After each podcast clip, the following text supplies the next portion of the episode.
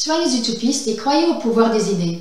C'est l'économiste Friedrich Hayek qui le disait en 1949 à ses élèves pour combattre le socialisme et pour développer le système économique dominant aujourd'hui. Ces idées néolibérales ont donc eu un réel succès.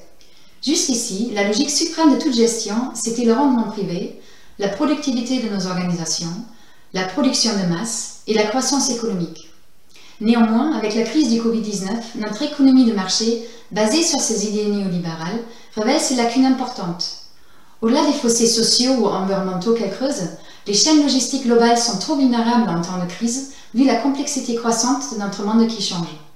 Donc soyons utopistes et croyons au pouvoir des idées, mais pour façonner une nouvelle activité économique à la hauteur de nos enjeux modernes.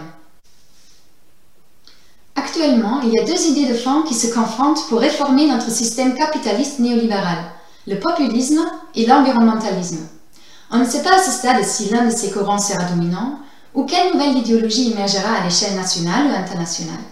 Mais il y a un point important que ces deux tendances si opposées ont pourtant en commun.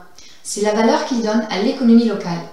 Le Made in France ou encore le Made in Montpellier sera gage de succès dans une économie post-Covid-19. À l'heure actuelle, nous sommes encore en pleine crise du Covid-19 et la perception du risque de la crise climatique reste abstraite et trop éloignée dans le temps pour nous pousser à l'action, même si les conséquences seraient autrement plus destructrices et commencent déjà à se sentir.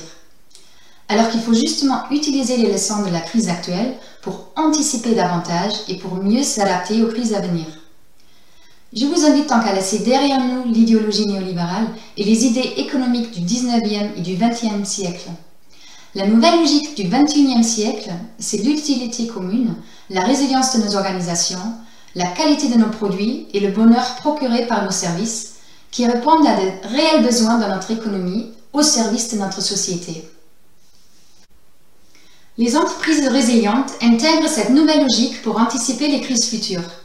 Elles vont plus vite rebondir et même sortir grandies de la crise et pourront valoriser leurs activités ou développer de nouvelles activités en lien avec cette nouvelle logique économique, telle que l'agriculture locale et raisonnée, les services de proximité, la santé, l'éducation, l'animation sociale, la mobilité douce, l'énergie renouvelable, l'efficacité énergétique, les solutions digitales et la réduction de l'empreinte carbone, pour n'en citer que quelques-uns.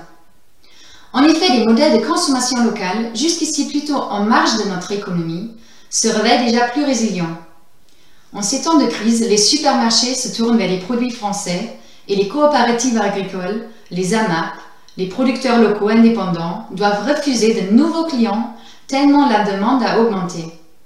La revitalisation de l'économie locale, des circuits courts ou circulaires sera synonyme de nouvelles opportunités pour valoriser vos activités existantes ou en créer d'autres qui seraient en lien avec cette nouvelle logique sociétale.